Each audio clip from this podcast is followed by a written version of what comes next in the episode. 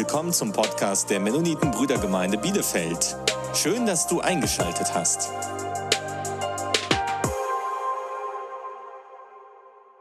So, liebe Kinder, ich habe heute Verstärkung mitgebracht. Wer von euch kann mir sagen, was das für ein Tier ist? Sarah, ruf mal. Ein Pferd, genau, das sieht aus wie ein Pferd. Aber ich muss euch heute sagen, das ist kein Pferd. Es ist nämlich ein Tier, was so ähnlich aussieht wie ein Pferd.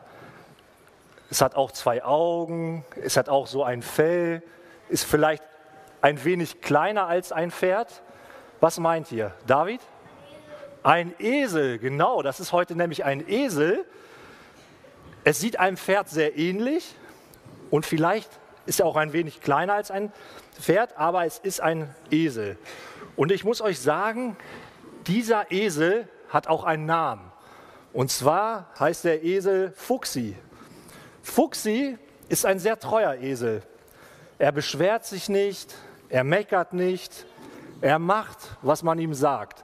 Und das hat er nämlich schon, schon einige Male erfahren müssen, nämlich meine, meine Tochter, äh, meine beiden Töchter Sarah und Hannah spielen sehr gerne mit Fuchsi und er muss eigentlich alles machen, was sie sagen. Und er macht das auch. Und in meiner heutigen Predigt soll es nämlich auch, oder beziehungsweise in meiner heutigen Predigt soll auch ein Esel vorkommen. Und ich bitte euch mal gut aufzupassen, Kinder, wo an welcher Stelle ein Esel vorkommt und was für eine wichtige Aufgabe dieser Esel hat. Wir befinden uns nämlich heute an Palmsonntag und ähm, wir befinden uns kurz vor der Leidenszeit Jesu und Jesu möchte nach Jerusalem einziehen und bereitet sich darauf vor. Und wie Paul äh, bereits am Anfang gesagt hat, wird dieser Einzug in Jerusalem in allen vier Evangelien beschrieben. Und die Texte oder die Berichte sind hier sehr, sehr ähnlich. Und ich habe mich auf, in meiner heutigen Predigt für den Text aus Lukas Kapitel 18 entschieden, den ich jetzt einmal gemeinsam mit euch lesen möchte. Lukas Kapitel 18 ab Vers 28. Und als er das gesagt hatte, ging er voran und zog hinauf nach Jerusalem. Und es begab sich, als er nahe von Bethphage und Bethanien an den Berg kam, der Ölberg heißt, da sandte er zwei Jünger und sprach, geht hin in das Dorf, das gegenüber liegt. Und wenn ihr hineinkommt, werdet ihr ein Füllen angeboten finden, auf dem noch nie ein Mensch gesessen hat. Bindet es los und bringt's her. Und wenn euch jemand fragt, warum bindet ihr es los, dann sagt, der Herr bedarf seiner. Und die er gesandt hatte, äh, gesandt hatte, gingen hin und fanden es, wie er es gesagt hatte. Und als sie das äh, Füllen losbanden, sprach der Herr zu ihnen, warum bindet ihr das Füllen los? Sie aber sprachen, der Herr bedarf seiner. Und sie brachten es zu Jesus und warfen ihre Kleider auf das Füllen und setzten Jesus darauf. Und als er nun hineinzog, breiteten sie ihre Kleider auf den Weg. Und als er schon nah am Abhang des Ölbergs war, fing die ganze Menge an, äh, der, der Jünger an, mit Freuden Gott zu loben, mit lauter Stimme über alle Taten, die sie gesehen hatten, und sprachen, Gelobt sei der, der da kommt im Namen des Herrn. Friede sei im Himmel und Ehre in der Höhe. Und einige von den Pharisäern in der Menge sprach zu ihm, Meister, weise doch deine Jünger zurecht. Er antwortete und sprach, ich sage euch, wenn diese schweigen werden, so werden die Steine schreien. Wir befinden uns also zu der Zeit, wo Jesus nach Jerusalem einziehen möchten. Und an diesem Tag, wo Jesus einziehen möchten, da feiern die Juden das sogenannte Passafest. Viele Juden aus ganz Israel sind nach Jerusalem gekommen, und man geht davon aus, einige Kommentare berichten davon, dass, man, dass circa zweieinhalb Millionen Menschen sich in Jerusalem aufgehalten haben sollen. Die Stadt war also voller Menschen, die, voller, die, die, die Menschen, die eine religiöse Erwartung hatten und auf das Kommen des Messias gehofft haben. Und Jesus selbst wusste das, dass, dass Jerusalem sehr voll sein würde. Und Jesus wusste auch, dass viele dieser Menschen auf den Messias warten, der wie ein König kommen wird und die Feinde vernichten soll. Der Einzug nach Jerusalem von Jesus war auch keine Impulsaktion, die er irgendwie kurzerhand äh, entschieden hat. Nein, dieser Einzug war bereits im Vorfeld von Jesus geplant worden. Und was diesen Einzug noch brisanter macht, war, dass zu dieser Zeit bereits ein Preisgeld auf Jesus ausgesetzt war. Das heißt, derjenige, der Jesus festnimmt, bekommt dieses Preisgeld.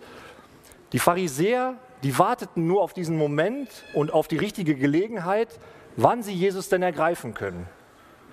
Und in diese Stadt kommt Jesus rein mit, mit, mit, mit voller Menschen, die unterschiedliche Erwartungen haben. Und in diese Stadt möchte Jesus einziehen. Einerseits Menschen, die auf den Messias warten, auf den König, der sie befreit von den Römern, der die Feinde zerstört. Andererseits Menschen, die gekommen sind, um Jesus zu sehen, weil sie von seinen Wundern gehört haben. Aber auch Menschen, die ihn ergreifen möchten und festnehmen möchten. Und ich möchte den Text in verschiedene Bereiche gliedern und nochmal Stück für Stück mit euch durchgehen.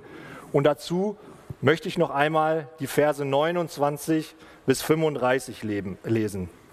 Und es begab sich, als er nahe von Bethphage und Bethanien an den Berg kam, der Ölberg heißt, da sandte er zwei Jünger und sprach, geht hin in das Dorf, das gegenüber liegt, und wenn ihr hineinkommt, werdet ihr ein Füllen angebunden finden, auf dem noch nie ein Mensch gesessen hat. Bindet es los und bringt es her. Und wenn euch jemand fragt, warum bindet ihr es los, dann sagt der Herr bedarf seiner. Und die, die er, äh, und die er gesandt hatte, gingen hin und fanden es, wie er gesagt hatte. Und als sie das Füllen losbanden, sprach der Herr zu ihnen, warum bindet ihr das Füllen los? Sie aber sprachen, der Herr bedarf seiner. Und sie brachten es zu Jesus und warfen ihre Kleider auf das Füllen und setzten ihn darauf. Wir lesen hier von, von den beiden Orten Bethphage und Bethanien, die zwei Vororte vor Jerusalem waren. Und Jesus sendet hier zwei seiner Jünger, damit sie, dieses junge, damit sie diesen jungen Esel holen sollen. Und man geht in den Kommentaren davon aus, dass Jesus bereits im Vorfeld mit dem Besitzer des Esels gesprochen hat äh, und ihn quasi darauf eingestimmt hat, den Esel auszuleihen.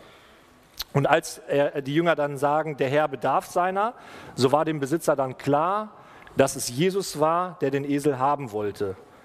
Und dann brachten sie den jungen Esel zu Jesus, wo geschrieben steht, den vorher noch nie jemand geritten hat. Und es war zu der Zeit Jesu üblich, dass wenn Könige auf Pferden angeritten kamen, dann war das ein Zeichen des Krieges und des Zorns. Und wenn ein König sich aber auf einen Esel gesetzt hat und in eine Stadt oder zu einer Veranstaltung auf einem Esel geritten kam, so war das ein Zeichen des Friedens. Ein Esel war damals zu der Zeit Jesu ein sehr edles Tier. Und so haben die Jünger Kleider auf diesen Esel gelegt und Jesus auf diesen Esel gesetzt. Und die Auswahl dieses Esels war nicht willkürlich, sondern Jesu wusste ganz genau, dass auf diese Art und Weise Könige in die Städte eingezogen sind. Und um das ein bisschen besser zu veranschaulichen, wie dieser Einzug in Jerusalem ausgesehen haben könnte, möchte ich mit euch einen ganz kurzen Videoclip anschauen und dann fahren wir fort.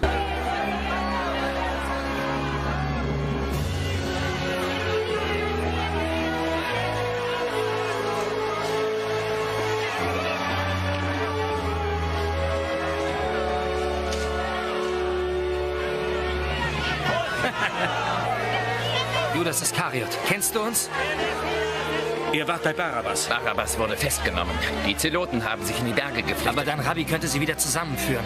Er könnte ein ganzes Heer sammeln. Dieser eindrucksvolle Einzug in Auf Jerusalem. einem Esel in abgetragenen Kleidern, das wirkt. Das lässt Herodes und Pilatus als die Narren erscheinen, die sie auch sind. Wann wird Jesus den Aufstand ausrufen? Bald. Bald. Wir warten auf den richtigen Augenblick, Judas. Gepriesen sei Jesus, der Messias! Jesus, der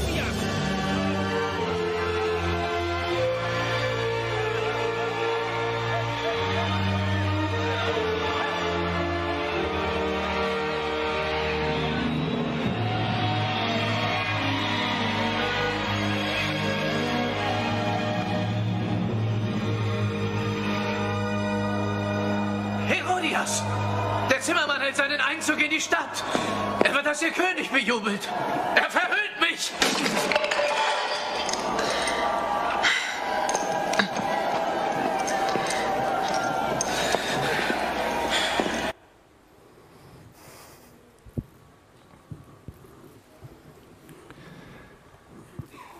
Dieses kurze Video zeigt uns sehr gut, wie dieser Einzug in Jerusalem ausgesehen haben könnte. Wir sehen eine große Menschenmenge, die Jesus zujubelt, aber wir haben auch gesehen, dass es Pharisäer gab, die natürlich sehr sauer über den Einzug, ähm, über, über, den königlichen Einzug in, äh, Jesu in Jerusalem waren. Ich möchte weiter die Verse 37 bis 39 lesen. Und als er schon nah am Abhang des Ölbergs war, fing die ganze Menge der Juden an, mit Freude Gott zu loben, mit lauter Stimme über alle Taten, die sie gesehen hatten. Und sprachen, gelobt sei der, der da kommt, der König in dem Namen des Herrn. Friede sei im Himmel, Friede sei im Himmel und Ehre in der Höhe. Die Menschen haben Jesus zugejubelt. Sie haben Kleider und Palmzweige hingelegt und gewedelt. Und so wurden zur damaligen Zeit Könige beim Einzug in Empfang genommen. Die Menge hat gerufen, gelobt sei der, der da kommt im Namen des Herrn. Und das war eine Anspielung auf das Kommen des Messias. Sie haben einen Messias erwartet, der die Geschichte verändern sollte, der die, der die Heiden vernichten sollte, der sie von den Römern befreien sollte. Sie riefen Hosiana, Hosiana. Und dieses, dieser Hilferuf Hosiana ist, äh, ist ein Hilferuf, den man Königen ähm, zugerufen hat oder den man Gott zugerufen hat, wenn das Volk in Not war. Denn sie haben erwartet, dass der Messias die Juden befreit. Aber Jesus kommt auf einem Esel als ein Friedefürst. Jesus kommt nicht, um, um zu zerstören, um irgendjemanden zu vernichten. Nein, Jesus kommt, um zu lieben. Und diesen Messias, auf diese Art und Weise haben die Juden das nicht erwartet. Jesus kommt mit dem Anspruch, König zu sein. Das zeigt unter anderem die Auswahl des Tieres, dass er auf einem Esel geritten kommt. Aber Jesus kommt, um zu lieben. Und so ein Esel galt zu dieser Zeit ein sehr wertvolles Tier. In unserer heutigen Zeit, besonders im westlichen Europa, hat der Esel so gut wie gar keine Bedeutung. Es ist sogar so, dass der Esel eher einen schlechten Ruf hat und gilt in manchen Fällen sogar als Beleidigung, wenn man manchmal hört und Menschen beschimpft mit du Esel. Aber wobei man dazu sagen muss, dass der Esel eigentlich ein sehr, sehr kluges Tier ist. Und wenn, wenn so ein Esel zu der Zeit Jesu geritten wurde, oder beziehungsweise wenn man einen Esel hatte, der, den, den vorher noch gar keiner geritten ist, dann konnte man mit diesem Esel heilige Handlungen durchführen. Und genau auf so einem Esel zieht Jesus in Jerusalem ein. Und wie wir gesehen haben, jubeln ihm viele Menschen zu, legen ihre Kleider nieder oder legen Kleider ähm, ihm vor und wedeln mit den Palmzweigen, um ihn auf diese Art und Weise zu würdigen. So hat die Menschenmenge Jesus gefeiert wie ein König. Doch wir haben auch die Menschen gesehen, die Pharisäer, die sehr skeptisch waren, ähm, die, die, sich, ähm, die sehr, sehr sauer waren über den Auftritt von Jesu und denen Jesu schon lange ein Dorn im Auge war, wie er äh, von den Menschen hier gefeiert wird. Und sie hatten ja bereits ein Preisgeld auf Jesus ausgesetzt und warteten jetzt auf diesen richtigen Zeitpunkt, bis sie ihn ein Ende setzen können. Und sie wollten Jesus irgendwie anklagen. Sie brauchten Argumente, um Jesus vor das Gericht der Römer zu stellen. Nun, das Passafest, wo die ganze Stadt voll war und, ähm, und die Menschen Jesus zugejubelt haben, das war natürlich auch nicht der richtige Zeitpunkt für so eine Festnahme. Palmsonntag. Jesus zieht in Jerusalem ein und hat den Anspruch, König zu sein. Und wir haben gesehen, dass Jesus da auf eine große Menschenmenge trifft, die sich aber total unterschiedlich verhalten. Und ich möchte mit euch diese Personengruppen einmal genauer anschauen und daraus dann eine Anwendung für uns ableiten. Zu der ersten Personengruppe gehören die Schaulustigen. Es war das Passafest in Jerusalem und Menschen aus ganz Israel sind nach Jerusalem gekommen. Menschen haben gehört, dass da gefeiert wird, dass da was los ist. Und dann haben sie entschlossen, das gucken wir uns an. Das Passafest natürlich mit seinen Regeln, wie es äh, wie sich's gehört, nicht ganz ernst nehmen, einfach dahin fahren, dabei sein und gucken, was da so geht. Und vielleicht findest du dich in dieser Personengruppe wieder. Eigentlich hast du mit dem Glauben an Jesus gar nicht so viel zu tun oder auch gar nichts zu tun. Aber Ostern ist doch irgendwie ein tolles Fest. Einfach dabei sein.